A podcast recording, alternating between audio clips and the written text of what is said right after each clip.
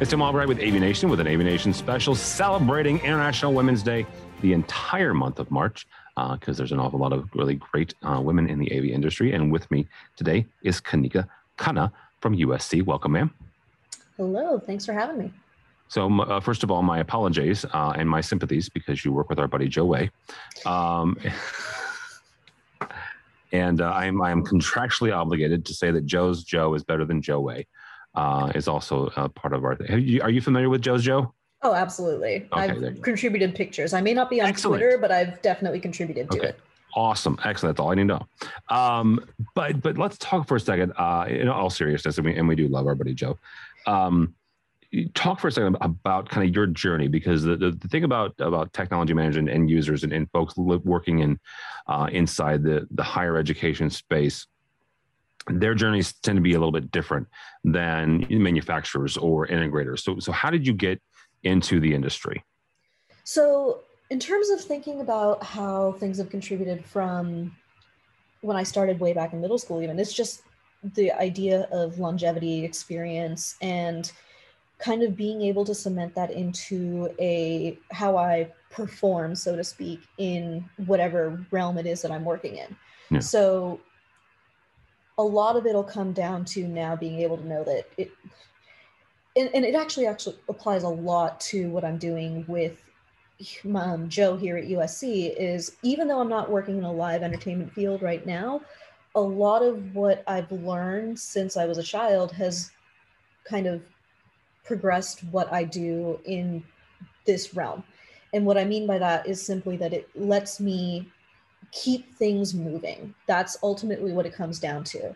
So if I'm working on a class conference call right now, which has obviously been the crux of our work with the pandemic, um, if something goes wrong, class still has to happen because these kids are paying a ton of money, and I was one of them, a ton of money for their education, and we need to make sure that they're still able to receive it. Um, it's the same kind of mentality that goes into a live show, which is you have a whole bunch of people there, it's got to go on. Yep. And it helps not just in the kind of management, making sure things happen aspect, but it also applies in terms of signal flow if I'm ever troubleshooting something, my audio skill set from day one is what I lean on is how can I tell what's broken where and how can I fix it is okay, well knowing where does it start and where does it have to end up? Yeah, right there. Let, us kind of turn the corner a little bit and and talk about some of your experiences as a woman in the industry. And you you have a unique experience and, and there's been a couple of, of, of women that we've talked to that have kind of that that that early on experience and, and kind of follow that all the way through, right? I'm thinking of a um, my friend Cassie, uh, who who her dad is a is a has worked as an independent rep, so she grew up in the industry, right? So mm-hmm. she's she's has kind of the same longevity as you do, and, and some of those same kind of uh, historical experiences. So let's talk about, you know, some of the hurdles that you you've, you've kind of faced as as a woman in a male dominated industry, and, and how you've been able to overcome those. Um, I would actually say still overcoming, to be honest, because okay. it's not. And that's fair. It's not gone at all. Um, gosh, where to start? It's it's a little bit harder, I would say, in the live industry side of things, just because there's a lot more of the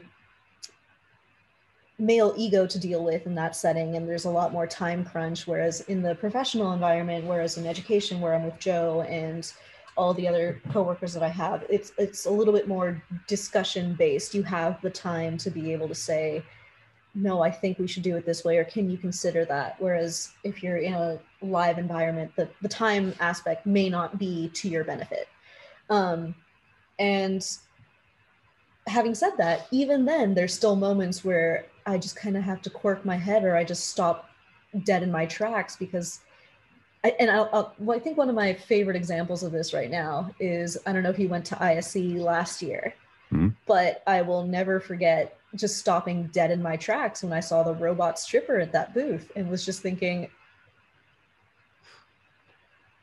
I know we have a diversity council, AVIXA. I know we're like really trying here, but who thought that was a good idea? Like, and, and, the the problem with that specific instance, and, not to to kind of you know go on the rails a little bit. You you the, the second you started saying about ISE last year, I knew exactly where you were going, and, and that's a problem. It's a problem, and then it's not right. So the, the the not part of the problem is it was obvious enough that kind of a lot of folks recognized that was an issue, right? right.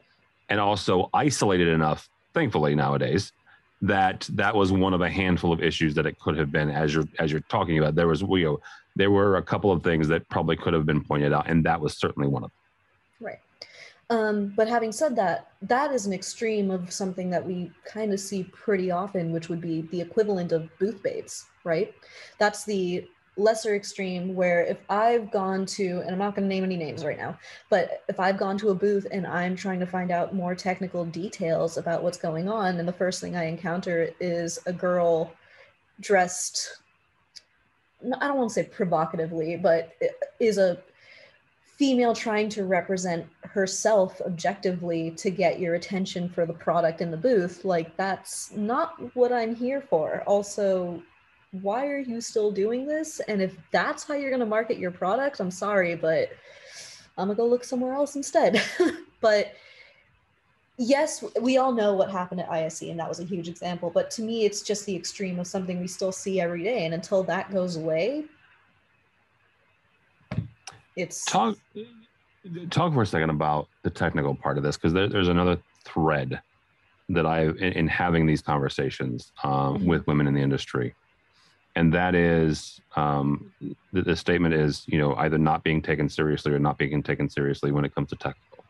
Yes. Um, and uh, how do we overcome that right? How do we overcome where someone assumes that you know, kanika you're not here to talk to me about technical. You want to know about the market. You want to know what what you know i'm totally going to i, I am going to be incredibly, incredibly um, um, just um, I can't think of the word, uh, but just overly simplification here. You care about Kanika, how pretty it is, right? You care about the marketing material. You care about, you don't care about the ohms. You don't care about, you know, the, the SPL that this thing can point out. You, you, you're not concerned with, there's no way in the world you could care about the technical aspects of it. On the other flip side of that is if you were working for the manufacturer, there's no way that you could know that, right? Which is where some women are, are experiencing it as well Mm-hmm. How do we fix both sides of that? That is a great question because um, for me personally, I, and I was thinking about this actually going into this interview, is like how how have I dealt with this? And the main way I've dealt with it is honestly been making sure people know me and know what I'm capable of.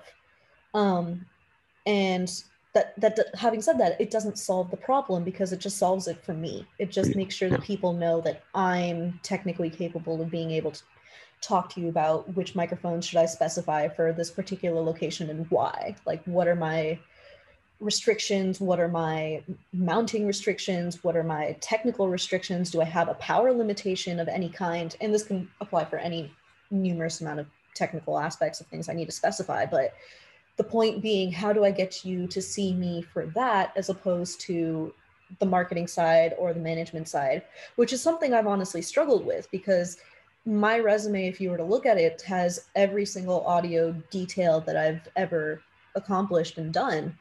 But somehow i still end up being pigeonholed into sort of management roles and wondering i signed up to be an audio engineer. What am i doing? Like how, how did i get here and I guess I don't really have a good answer for how to do it, except for it's it's the same sort of principle that we see in the media today, just encouraging STEM and making sure that you overcome your own internal bias to ensure that you're not contributing to that conversation and you're not putting someone down just because of it.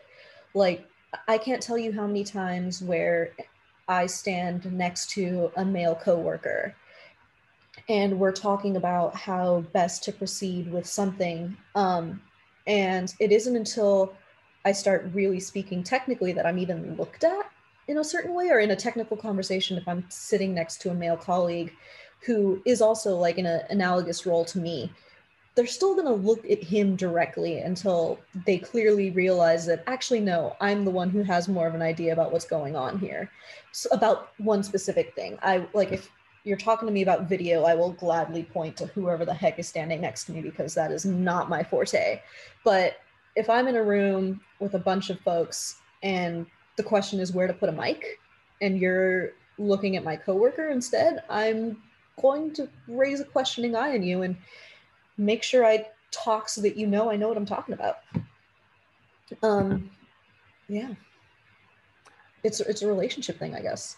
It is a relationship thing, but it's also some of it is is something you also said, and that that's encouraging STEM, and, and it's something that I go back to as as somebody who who you know runs a media company, and that's also representation, uh, and that's showing yes, women absolutely. Um, who you know, and, and this is a very simple simplification of, of this, but you know, showing people who look like you and act like you and and and talk like you in a technical role, right? In a right. you know, so showing young women, quite frankly, um, yes, this is a career possibility, and, and here's a young woman who knows way more than I do about audio, and way more than a lot of people I know about audio.